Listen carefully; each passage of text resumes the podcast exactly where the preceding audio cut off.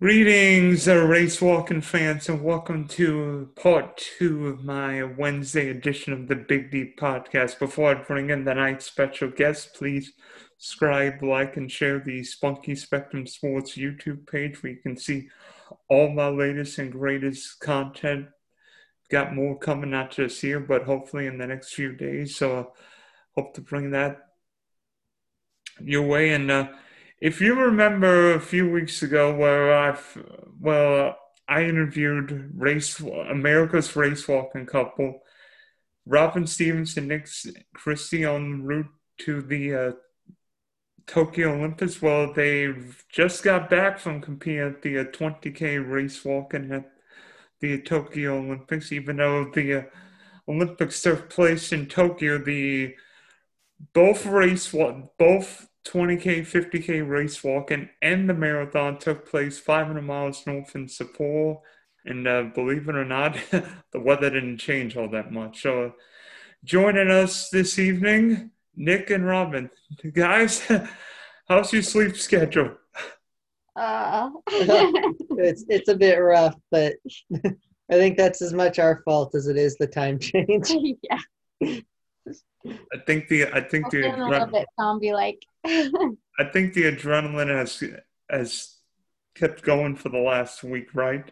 Yeah, and we've we really have nowhere to put it because we're on our our forced, you know, like two week break or so um, before we're even doing anything. uh, yeah, I'm usually pretty good about it, but um, right after my race, and um, we flew, we had to fly out early the next morning to back to Tokyo from Sapporo.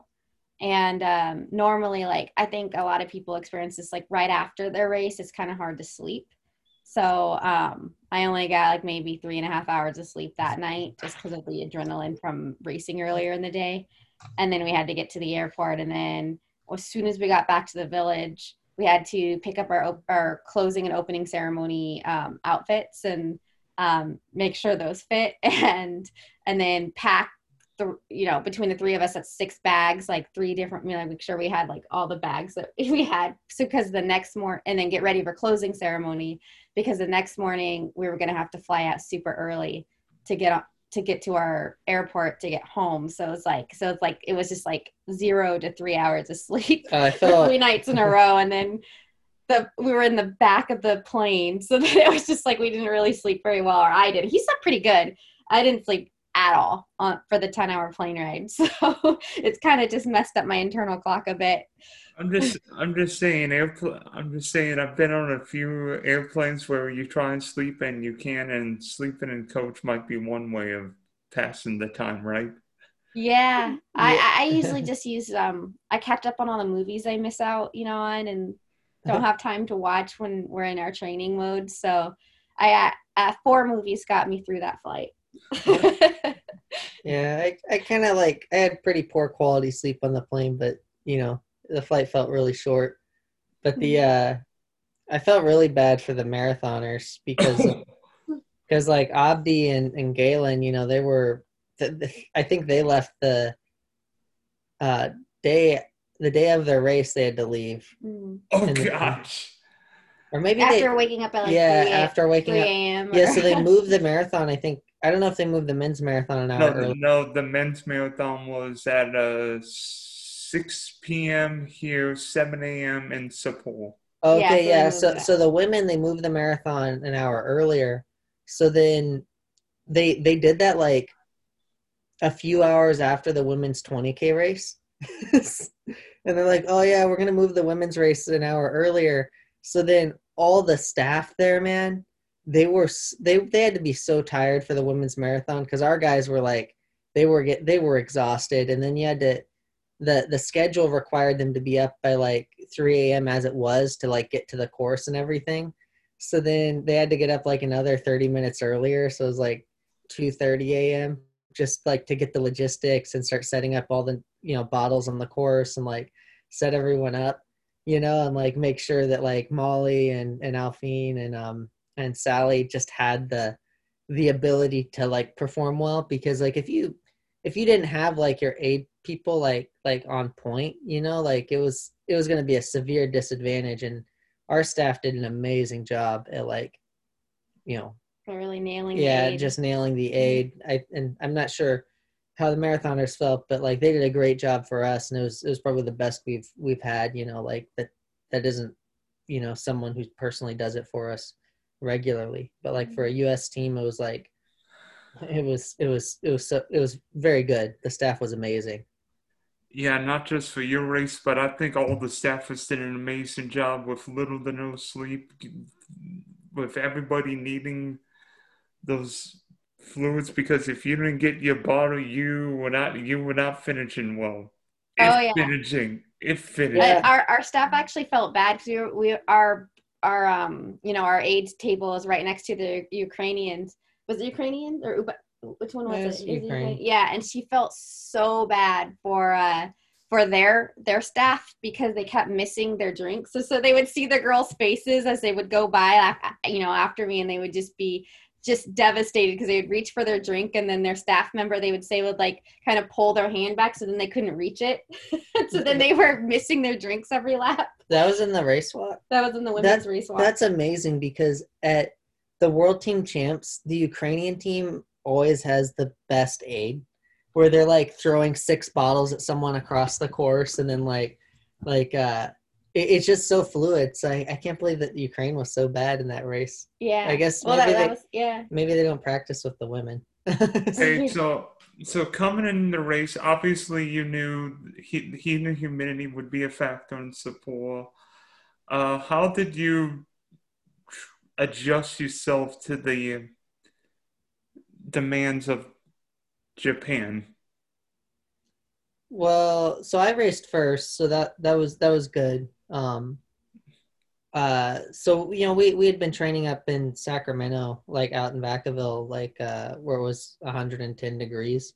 So maybe there wasn't humidity, but like the you know the real feel and like like uh, just that that general feeling of the temperature was very similar. So like that that definitely helped going in, and then um, you know, fortunately I raced earlier, so then we were kind of able to look at like a lot of the times and be like, uh, well, the the men who you know race typically well in the heat, they were this many minutes off of their PBs. You know, like around four minutes was like a pretty general mark to like look for, and then it was like, you know, if you were having a bad day, it just got worse and worse and worse. But like, if you could keep in that four minute mark, you know, then you're you're going to be pretty solid. And and like we told Robyn that, and then she she was able to kind of she can talk about her yeah. race plan. I basically just did, I, I, I he was our you know he basically came back and um, we looked at all the men's times and uh, noticed how significantly slower they they are off for like what they would normally would do and um, so then we just calculated out that uh, I'll just start off more conservatively than I had originally planned. Like I had planned to start off the race conservatively anyway, um, but I I decided based off of looking at what how the men did to start off ultra conservatively, like just literally at the back, and then just work my way up. And yeah, um, and I, you know, I just took the I just took four minutes off of um my 133 PB, and and started from there. Um, started at that like four minutes off and started at that pace, so that helped. Um, I actually thought it felt way better there than in Sacramento. Um, I thought it was way hotter um, training in Sacramento. Um, but the humidity was the trick. Like that, um, I hadn't normally had too fast of races in a lot of humidity, except for in Lázaro. I had a really great race in 2019 where I took sixth. And um, so I was kind of hoping for a faster slow time. I would have liked to be mm-hmm. in the one the 136 ballpark, but um, at the slowest, but uh, that wasn't really my goal.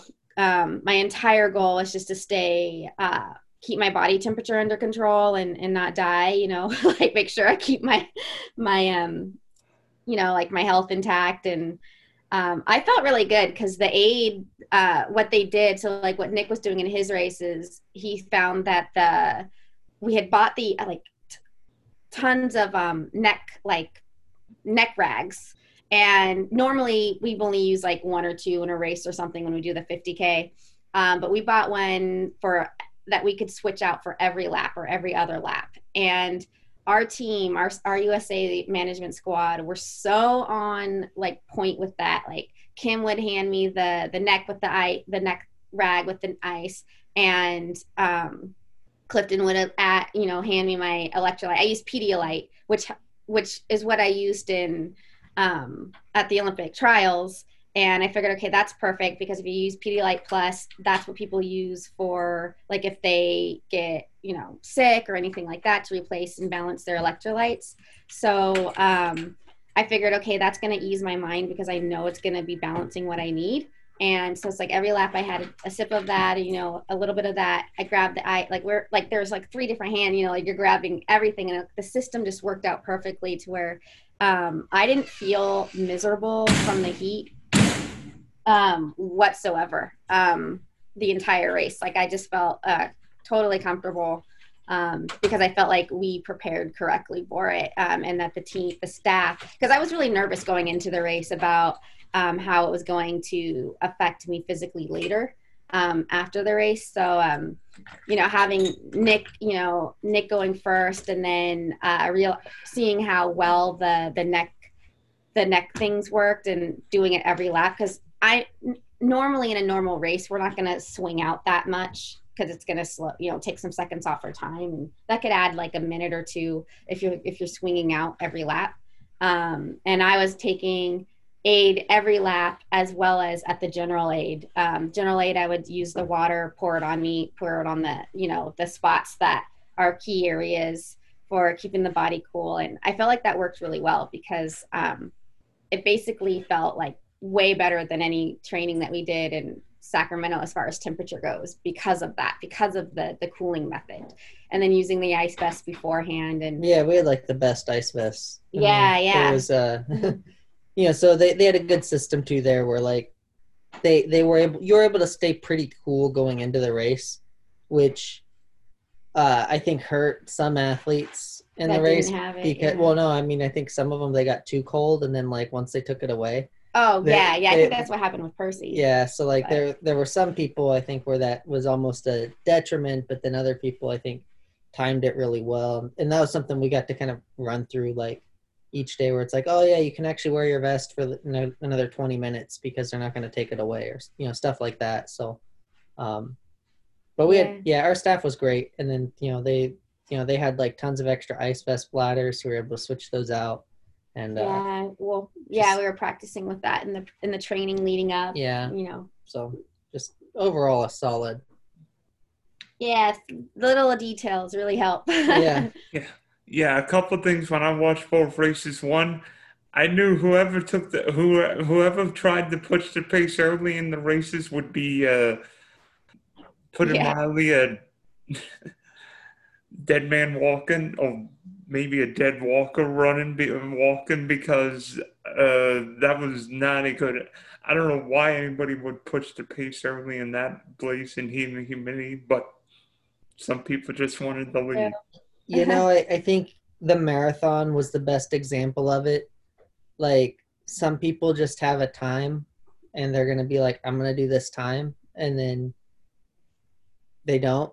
And then it like you know they they they don't think about anything else and then it's just like well that's a bummer. And like the marathon you had 30 dnfs i think as a result really of that. and then the women's had i think it was like 10 or 15 dnfs so like like the marathon was like the extreme example the race walks i think most more people finished than didn't you know like like than we were expecting we were expecting a few more dropouts and some more dqs but it was a fairly clean judging sheet for the most part the, the women's race got pretty hit hard by the judges so I'm just saying. I'm just saying. there. I think. I'm just seeing. Uh, I, I remember a couple of red cards coming out like literally right at the end of the race, and one. And I think it may have been in the. I'm trying to think the women's race for like more. One of the Yeah, the medal women- contenders was ejected, literally yeah, in the we- last couple we had of a lot of drama. Yeah, so so Erica DeSena, who we you know we spend a fair amount of time training with this year, she um she was on two red cards going into that last lap along with Sandra Arenas from Colombia. uh, who was also on two red cards, and then the girl behind him, Hong Liu, was also on two red cards going into that last lap. And then Who was the defending champ? and then the world record holder, uh, um, Sun Yang, she was uh, she she had already been pit lane, so she already lost two minutes and was like off the pack. And then uh, you know three of the four people in the top four had two red cards, and then we're looking at Erica and and like I'm talking with one of the Australian coaches during the race, and he's like, "Oh no, I hope they don't do what I think they're gonna do," and uh, you know they wanted those medals, and he said, "You know, like I'm not gonna, the Australian coach was I'm not going to complain because his athlete Jemima was um she was sitting in like fifth place I think at the time. I think she got passed and got sixth but uh at the very end but like he's like man all three of these girls could end up like getting DQ'd this last bit or you know getting pit laned and like I felt so bad because Erica moved from you know third place with the chance at second to 11th place after the two minute penalty. And it was like you know, it was it was a bold move, but she wanted that she wanted that big medal, you know, and uh, she wanted the silver instead yeah, of the bronze. Yeah, so like it was uh, it was tough. And then Sandra Arenas, I think she was Colombia's first um, first women's medal, uh, one of their highest medals they've gotten in recent years, and uh, just across events. And then it was uh, Would she? Um, fun fact about her: she placed 32nd. yeah, she was 32nd in 2016. And then uh, f- uh, another fun fact about her at Pan Am Games in 2019, Sandra Arenas, who got second. Uh, it was so cold that morning. You know, it was, it was freezing as we were getting there. And then, uh, you know, it was raining, it was wet. And this girl kept on pulling down the window of the bus. And then another girl would shove it up and she'd pull it down. I think she was literally trying to freeze out the competition. She was taking freeze the kicker to the next level. like, but uh, like just employing some some intense tactics, you know, pre-race. But uh, uh, yeah, she was she was a cool victory because like like Robyn was saying, she had a, you know, she was like 30, 32nd, and she's, you know, been just killing it the last couple of years. That So- might be that might be good news for you, Robyn, because you were 33rd and Nick, you were 50th in your race. Yeah, yeah, definitely. I'm just thinking 32nd in 2016 to what a silver in Japan. So that means you'll get a that means you'll get a silver in Paris, right? we'll see. Yeah. Yeah. we kidding. So ultimately, I think just I think just make making the Olympic team and surviving the hardest race walking course I've ever seen in I don't know what we call what we call it. in- Olympiad. No, I mean I don't know what we call what we call those conditions in Sapporo. Um, yeah. They, grill, grill, it might have been grills could have gone on the road with how hot it was. Yeah, you know, it, it was it was bad and good because I think like that weather opportunity, like you know, for Robyn, she was going in with like, you know, a PB that was like over fiftieth place. I think it was like fifty seventh or something. You know, like like same thing for me. I was going in with the PB at like fifty eighth or, or 59th position, like of the sixty. So like, you know, the weather allowed you know a smarter athlete to maximize their position and you saw that like with you know there was a girl kasia um, from uh, Poland. from poland and she like you know she finished i think it was 10th Tim, and uh yeah so she finished 10th and and she was somebody not not at all in that conversation you know but you know she was very smart. And then same thing like you saw like david was this um, he's he's been immensely talented like in the 50k and uh, just an immensely talented athlete. He just hasn't been focused as much. And then uh you know he like you know he's been really focused this last year. And then he uh um they had a great cooling plan. I don't know if you saw the uh the satchel that they were that they were wearing every lap. So they were um uh, it was such it was, it was such a good uh um such, such a good idea that I no one else thought of. But uh but yeah, he he was you know such a good athlete and then he um uh, he was able to surprise a lot of people because of the heat. You know, because uh, you know 350 suddenly became a a, A winning, winning a winning time.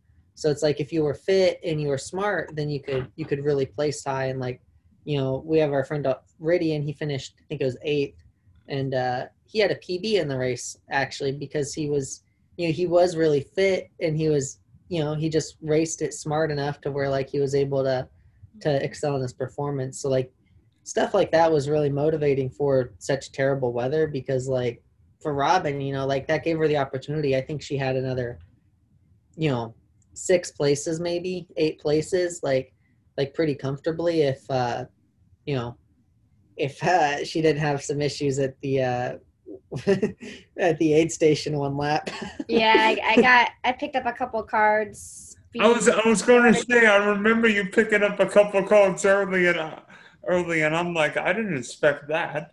Yeah, I mean the good thing is that I knew exactly how I got it and when I got it. Um, and it was the aid station. Um, I a girl had cut in front of me as I went to go grab, and uh, I guess I guess uh, as I was grabbing it and pouring it on me, um, the judge didn't like how uh, you know I wasn't I wasn't as perfect.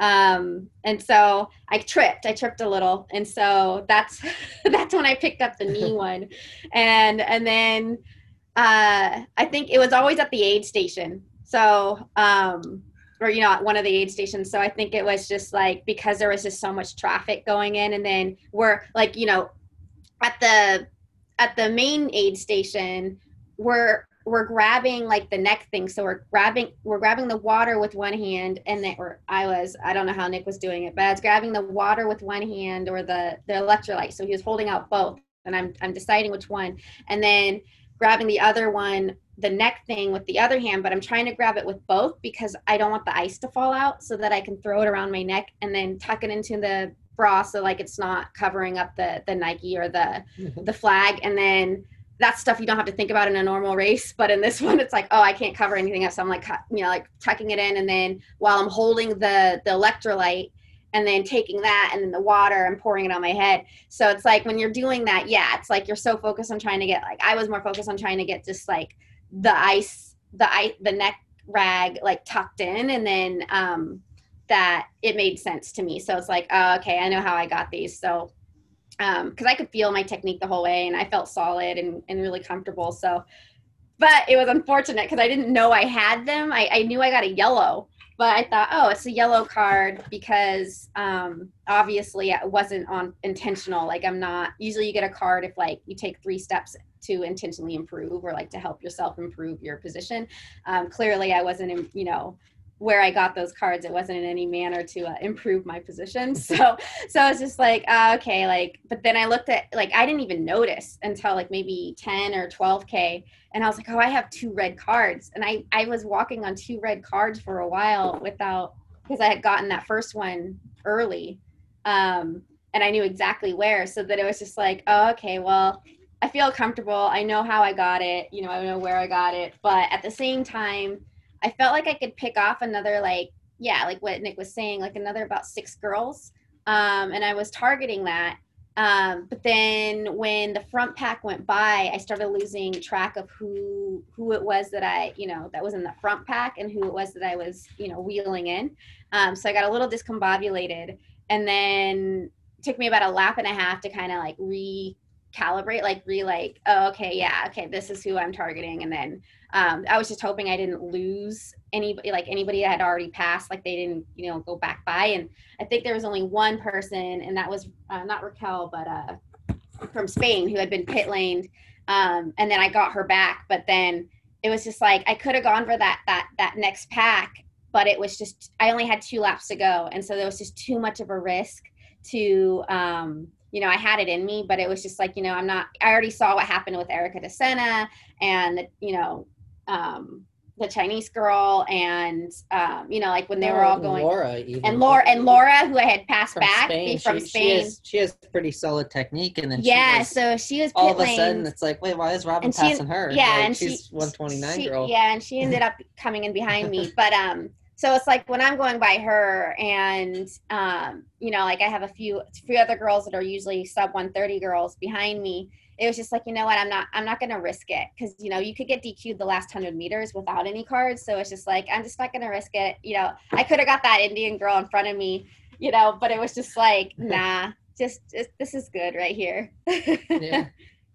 I was just saying, yeah. So one name. That's what makes it so different though from running because Because I don't even know. Could you could you hear me yelling? Yeah, I could hear everybody. Oh, So- okay. Because um, I could hear everybody. I had a I had a friend from Apple that I worked with in um, Silicon Valley that had moved to Sapporo seven years ago, and he had come out with his wife. I could hear him. I could hear, um, I could hear the staff. I could hear Nick. Uh, but yeah, I mean that, that's that's what I like about race walk though, is because um, it's like both fascinating to me and frustrating because the difference between running and race walking is like you can go you can give it your all out um, in running and you're not risking anything other than you're just going to be really exhausted at the end but in race walk it's it's totally tactical too like you, you can't always like leave it on the track physically you have to leave it on the track mentally instead or like it just using that like just well, yeah, and that was that was Erica. You know, she was she had a medal. She was gonna medal, Mhm. like, but she she wanted that extra. She wanted that higher medal. Yeah, you know, and then she medal. she left without a medal, and it was like. uh and in any other in any other discipline in track and field Yeah. i feel like um that's not race walk when you give it your all out it it, it benefits you but um in race walk it's like a fine line Yeah, like when I was in it can make the difference between third place and 11th place yeah Yeah, Well, when I was third place, college- third place, and not completing. Yeah, or not exactly. completing Yeah, at all yeah. but for erica it was 11th you know Yeah, and that's what my coach had told me when when we were in college because uh my my teammate Chavi and I we were always neck and neck and uh uh you know she was like hey don't be an idiot and make sure you settle it before that last hundred before that last lap settle whoever's going to win that race and then uh if one of you gets DQ'd I'm to be so mad. So like we would we would hit that point. We would be racing to the last lap. We'd be racing to the lap before the lap because then it's like well whoever's in first they get to take it unless like we're really slow. Because uh we just didn't want to ever risk getting that like disqualification you know in the last hundred. And uh you know our first championship that's what ended up happening. The guy the guy ran literally ran like he picked up four red cards in one lap. And then uh, uh passed us the last 50 meters and then he got you know tossed at the end and then he picked up another couple red cards. So he got like a red card from every judge the last lap and then you know we could have we could have hung with them but we're like you know what? Like we're gonna win right now so let's just let's Yeah. just finish the order you know and then accept the result. And you know that can be really difficult to do.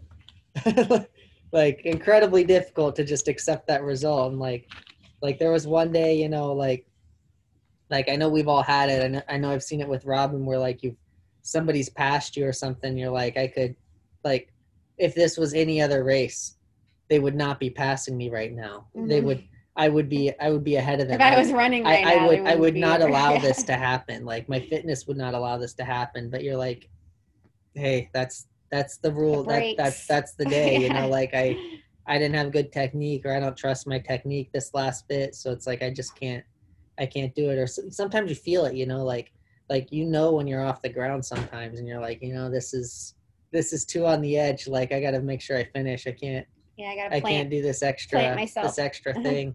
Yeah, I that's- would. I would think race walkers would know. Okay, I know something's a little funky here. I know. Okay, I can push the pace because my technique is on mark. Yeah, yeah, and that's that's and such a and huge there's even component. like like because I felt pretty good um in Sapporo, so it's like there's even those times where like you can feel really solid and and you know you could go faster feeling still solid, but because there's that risk, it's just not worth it. Well, and that that's the thing too. When when you execute a race very well, which Robyn executed a race like incredibly, incredibly well. Like you you get to the finish line and you look like Palmisano. Like Palmisano like like put a clinic like the last couple laps on everybody. Like same with Stano. Like every time the Japanese were trying to like make a break, you know, like they they just could not contest Stano. And he he he covered every single every single attempt, and uh, um, those guys get to the finish line and they look like nothing happened because they just they executed the race well within their fitness and they were ready to go. You know, so like Robyn was clearly in amazing shape when she went in and she uh you know she put in a solid race plan that like just allowed her to cross the finish line you know unfortunately feeling like she had more to give but it's like maybe you know like it, it, it's hard to make that determination you know in any race marathon race walk 1500 whatever because like when you're in good shape and you execute like it doesn't feel like you it doesn't feel like you you did anything uh like it doesn't feel like you did anything. And you feel like you have so much more left. So. Yeah it's, i'm glad you mentioned Stano and Palmisano because to me it just seemed like both of them reached the end gear like the second part of the race and nobody could match them. Like even the even the japanese walkers didn't have didn't have anything the last few laps yeah i think if you saw the 50k man the, the japanese walkers i think had immense pressure on themselves. Oh yeah like uh, like, like when you saw like uh kawano and like, like those other guys in the the 50k they were they were seriously breaking down mentally like like one of the guys was slamming the ground at one point because he just couldn't cover anymore and he was going backwards and and like uh you know they they were the favorites going in. They're in their home country and and one thing I've always heard with Japan is the Japanese race fast in Japan. You know, that's that's like a rule. It's not it's it's not an exception. They just race fast in Japan because in Japan nothing is more important than winning in Japan. so uh, when they have their nationals, you could have world champs the next week, you know, but nationals for Japan would be more important than world championships. So like, uh, you know, the just to make the Olympic team, you basically had to walk within 30 seconds of like the previous world record, you know, and and that still might not have been enough. So like just for the Japanese guys to be on that team, they had to, you know, they had to perform so well just to just to get a nod on the team better than anybody in the world they, just to be on the team it was the hardest that was literally the hardest team to make in any event in track and field would that be like Japanese. The, would, that yeah, be, would that be like the U.S. 100 meter hurdle squad? I think it was harder. It, it would have been like the U.S. 100 meter squad in like what, like 2012 or 2013 when you had like, or no, 2011 when you had Aries Merritt and all those guys running the world record every other meet. Like that, that's basically was the Japanese squad this year. Was was uh, the 20k team? You had to. That's what's going on with the girls? Yeah. Oh yeah. The women's the women's hurdles. Yeah. yeah the, women's hurdles. the women's hurdles definitely. Sydney. Yeah, yeah. Uh, the 110 hurdles because they're all they're always yeah. like. Yeah, yeah. It would be exactly like that. It was uh, uh, the men's 20k race walk was just incredibly difficult for someone to get on the team, and then once they were on there, like the pressure was huge. So like the uh, defending world champion uh, Yusuke Suzuki uh, in the 50k, he turned it down because he was like, "I'm not fit enough. Like I need to like I can't I can't I don't rightfully have this this position. Even though his not fit enough is still like world record. yeah, his not fit enough should would still be quite good, you know.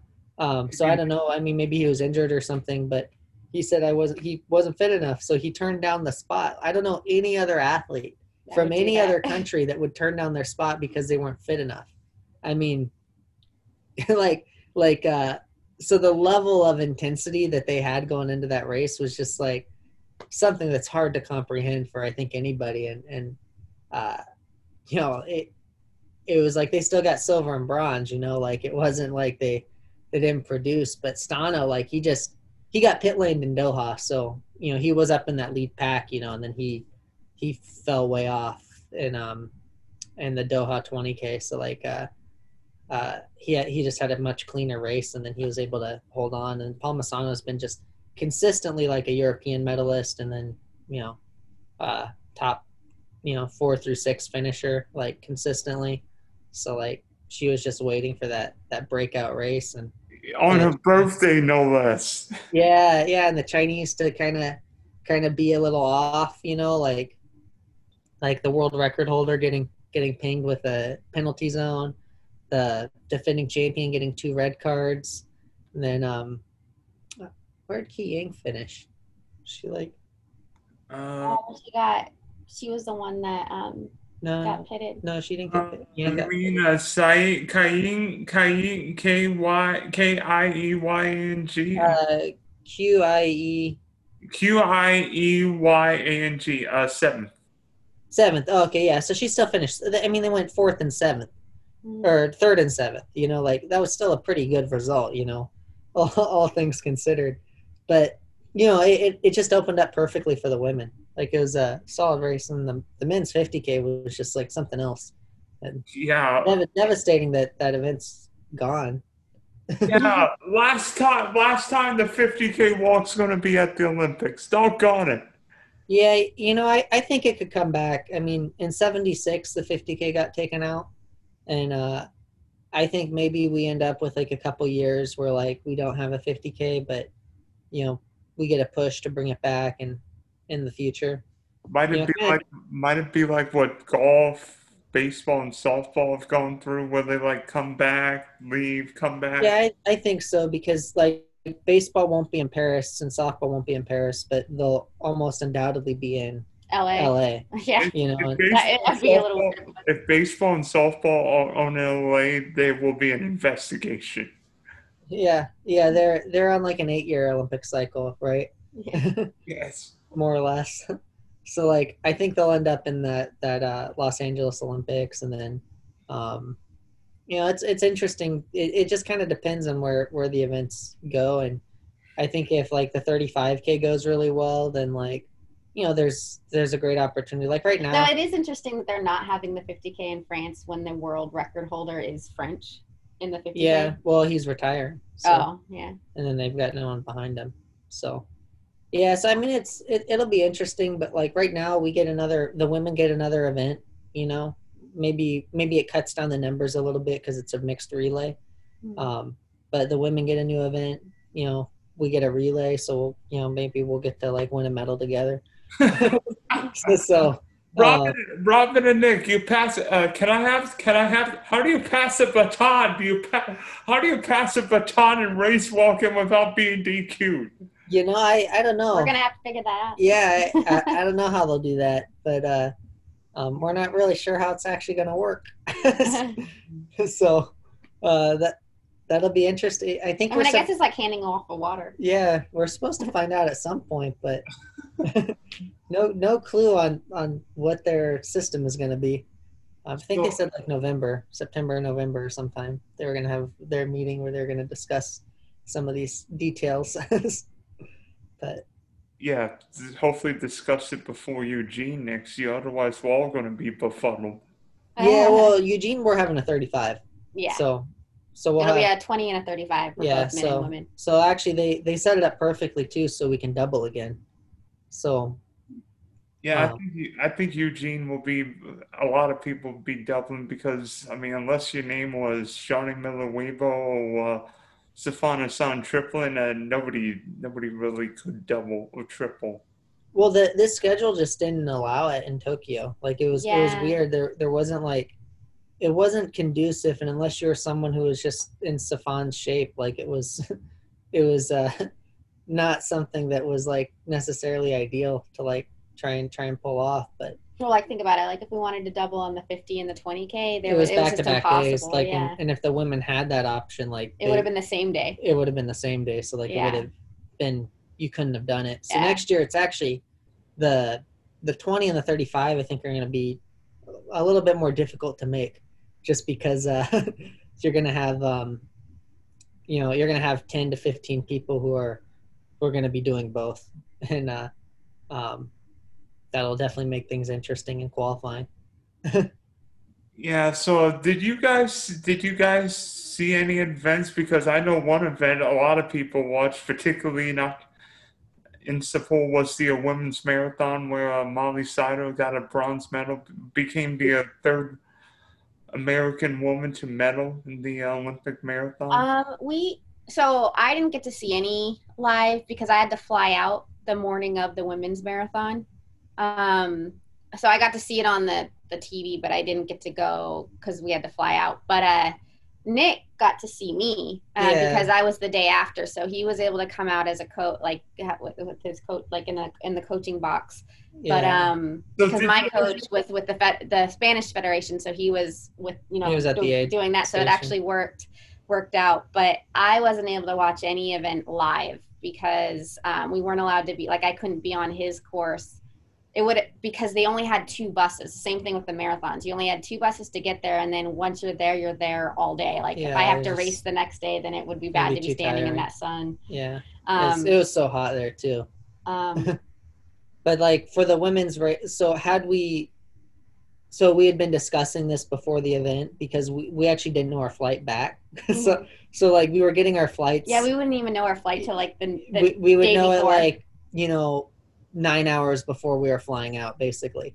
Like like because we're getting we were getting our flight information like that, you know, that evening before we were flying out that morning of. So we had an idea we were leaving the morning of the women's marathon, but we weren't sure. Uh, there, there, he wasn't sure if it was going to be later or earlier. So like, they it were most likely earlier. yeah. So they were looking actually at the potential of us doing the aid station for the marathon because we only had so many people, and then that there was an amazing hassle uh, just getting their personal coaches there. Yeah. So like Molly Seidel's coach and um and same with uh with uh Aliphine and, and and um and and reps coach and everybody like like uh they had they had incredible difficulty just getting there because um the requirements on like a personal coach versus like an olympic accreditation and the personal coach's accreditation were like different and they allowed different things. So like you needed separate charter flights or you needed like you couldn't you couldn't ride on certain buses and like uh you know to keep the bubble intact. So so um so it was like much more difficult for like certain groups to get in certain groups to not get in so and, it, would- and it would have been harder for Allie because she's got that newborn, right? yeah, so Yeah. so she was actually saying once they got that sorted out it was it was actually pretty easy for her and her husband to get there and, and with the baby so like like because they had known all that like way ahead of time they were able to kind of get that stuff more sorted out and, and get the right phone In calls and stuff yeah. and and she said it was actually like it was actually a little bit easier than than maybe it was put out to be in the media um still stressful but like uh but expected stress. but, but expected but then Mhm. like the personal coaches they literally didn't know until they were flying out if they were even going to be allowed to like get to sapporo so so some of the people they were flying you know like like i think molly's coach and like all them they were like the the day before they're supposed to fly out from you know to japan from the us they're like hey should we even like get on our plane because like we don't know what the ticket deal is to get up to Sapporo or like stuff like that. So it was, uh, you know, our, our Tyler Noble, the the logistics like team manager on on the Sapporo Marathon Race Walk group was doing a phenomenal job, like trying to organize all this stuff. Like he was always I on his phone. slept. Yeah, I don't know if he slept at all, especially like with the hours you had to do for the marathon and the um, race walks and everything. So like he lucked out we didn't have a 50k guy, because because then you know that gave him like one extra like day where he could sleep in, or one day where he could sleep in. You know, so like it was uh, Yeah, just one day. one day. Yeah, yeah. So it was it was a mess, and he probably didn't because he had to get all the stuff sorted out for the marathon coaches because they they got him like the night before I think. So it was a it was a total mess, but yeah, we would have um had we been there, we would have been working the aid tables because uh we were short on people because each each group only had, I think we had we had a decent sized people, but we only had like what twelve people there, Mm-hmm. something like that, Three, Three. six, nine, nine. nine. Because there's only And I six, think I think the men's marathon No. eight athletes. seven, eight. Eight athletes. And oh yeah, and then ath- there's- eight athletes and three coaches, or and then a medical. Yeah, four. So we had twelve people total there. Mhm. and then you know the people racing the next day can't do stuff so it was a Yeah. yeah it was a bit of a hassle yeah. I think it's a miracle that everyone that everyone just participated but completed that race in such abysmal weather. I mean that was I mean, I remember Doha a couple years ago being hot, but Seoul was hot and humid, a lot like what we have here in Florida. Well, yeah. So Doha was also pretty humid. Um, I guess like the the wet bulb was like like super high there, and it was like over 40 Celsius, so it was like 100, almost almost 100 degrees, and then it was also humid. And that was at like midnight or something. So so so that that was should have been a good run through for most athletes, and I think that's what most people did, especially in the walks. Like a lot of the people took the heat very seriously, but in the marathons, you had like a lot more DNFs. So I was, was, amazed when I looked up the men's. Yeah, the men, how many I think DNFs the men's the marathon men's had 30 DNFs. So and that, and that was a and that was a legitimate. That's a field that would have done well potentially in like Boston, New York. Yeah, yeah, like like you put him in London or something. Like, like the attitude is just like very much. um You know, we are talking with like Aliphine and stuff and Sally, and they're like, yeah, a lot of the the East Africans will just kind of have their mind set on a pace, and then a lot of them will just kind of go at it. And uh, you know, that's that's what happens a lot in the race walk yeah. too. And then like, and then you add the Olympic factor in there, where like, you know, like like I think Molly said, you know, she's like, you know, I'm fuck it, I'm gonna go for a medal, you know. So like, she's like, um, why not? yeah. So it's like, you know, you end up with like a lot of people with that mentality, and then then you know the vast majority of them are gonna like blow up you know so like that that's what makes those like performances so incredible when when they don't.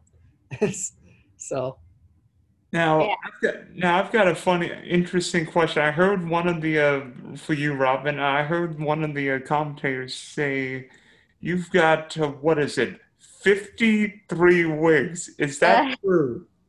Yeah, yes, it's true. I actually accumulated three more during quarantine um, because of my sister. so I need to update that. But. Yeah. Well, well, okay. we had a... okay. Strike that. Fifty-six wigs.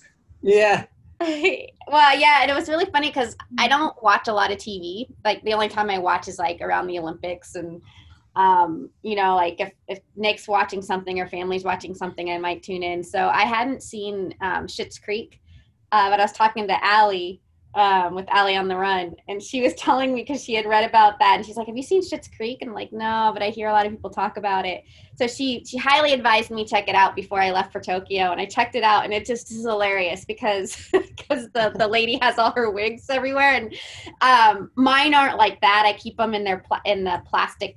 Uh, because you know you don't want the hair to to get ruined. So i keep them in their the cases that i buy them in and then they're in my closet. Now i mean where i used to live in mountain view uh, i would always have them in my carrier so that anytime i had a, a pro like a project or productions um, i just threw them in my car and i always had whatever hairstyle i needed or color i needed. So that's why i have them. But the way she has them in Schitt's Creek uh, on the walls is how my shoes were. I used to um, have I have a huge collection of like costume shoes or like not costume shoes because then people think of cosplay. Um, more of like haute couture, like uh, like like like that that like that kind of design like stuff. Events. So like events. So mm-hmm. like um, I would have my heels hanging from the top of a uh, like how your medals are behind you but it would be shoes like hang mm-hmm. like the heels hanging from it. And so this kind of reminded me of that. And then my my wigs would be in these bat like trader joe bags in their plastic cases like casings stacked up high like nice nicely. You know i'd, I'd keep them like so that they don't get all knotted up and stuff because you have to do that. And um and then uh, anytime i had a like I got called for a job because i would do like promotional modeling and work with um the the local radio stations there, uh, Mix 106 and Live 105, and um, I worked for Velodyne for a little while um, doing events, and so um, I was just basically on on call. And so then, if I didn't have time between my day job and you know later it was training in, in 2015, 16, um, I would just always have my bag ready of, of wigs so that I'd have my hair done. Hey, you know what you should have done for the race is put like an ice pack in each one of your wigs and change it every kilometer. That's smart thinking. Like, ah, you know, I should do that just for fun for one of the races, just for you know, just because everybody now knows about the wigs. like, just although, although now you would be sure. this, although now you would sure. Wild you change hats. So yeah. like you change wigs, man, they'd go crazy although now you would be surely, although now you would surely be disqualified. Oh yeah, I gotta. I'll master it. You know. Yeah. I mean, like Evan, like Evan Dunfee, They like might they might be cricket on me, but Yeah. I mean, like uh, Evan Dunfee like changed his stockings every pit stop. Like you couldn't change wings every kilometer. was kilometer. Evan really changing his socks? no stockings. He was. At least that's what I was seeing. Like no, like they put like no, like the Canadians wore like stockings with ice packs during the. Oh right, right, yeah, that makes sense. Yeah. Yeah, I mean, like At it- least those don't have to be perfectly centered, though. You know, like with the wig, you got to get the part just right, or you look like a crazy woman. yeah, we'll swap hats. Yeah, We're gonna put yeah, just have the ice pack in the hat next time. but that just sounds fun though, because I have a whole bunch of colors, and I love colors. So like maybe like bright colors and stuff. So like maybe for one of the fun races, Yeah, you know, one that's not as important. You know, yeah. I- I'll do that just for you, Dylan. I'll do it just for you. And then and then it's gonna and then it's gonna be your new uh, Twitter to go picture. yeah. That'll be that will be, that will be the Halloween fun run, right? right. yeah. So uh, I don't know. In October, we have a pretty important. Well, if we, depending on when we do our, they they still have to do the 35k nationals for the men. We had ours earlier. The, the women had ours earlier, and then um, we'll either we haven't decided if we're gonna do another 35k for the women just to um, get a qualifying time for worlds or a 20k just to get some fast times because none of us have had an opportunity to have like a fast 20k Yeah. this year. So Actually, you know, we'll the see. But that 20, was, that might be in October, November the 20 would actually be perfect. to do the wig thing. No, the 20 would be perfect because your 20k pace would be our 35k pace. Yeah, yeah. Why I assume that we should do it. I mean, I, I know Maria would like a fast 20k as well. Like, anyway, now now we're just talking shop. Yeah, yeah, sorry. so, thank, so congrats on uh, completing the uh, race walk and uh, support. And we wish you all the best, not just this year, but going forward, and uh, to see you guys uh, kicking some serious tail in the future. oh, Uh, thank, thank you. you.